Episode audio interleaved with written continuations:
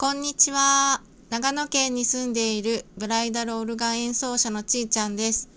1月14日木曜日です。今日は月に1回のコーチングを受けました。えー、いろいろお話をすると自分で思ってないヒントをいただいたりとか客観的な気づきをいただいていて1ヶ月に1回のペースでとても楽しみで自分の贅沢な時間だと思って楽しんでいます。で、えー、午後はちょっと最近髪がボサボサになってきてるなっていうふうに思ったので行けるうちに美容室に行っておこうと思って予約を見たら空いていたので今日行くことにして行ってきました。なんかやっぱりプロの方に綺麗にしていただくとブローとかもすごいツヤツヤになって髪も喜んでるけど私の心の中がこうときめく感じで行ってよかったなって思ってます。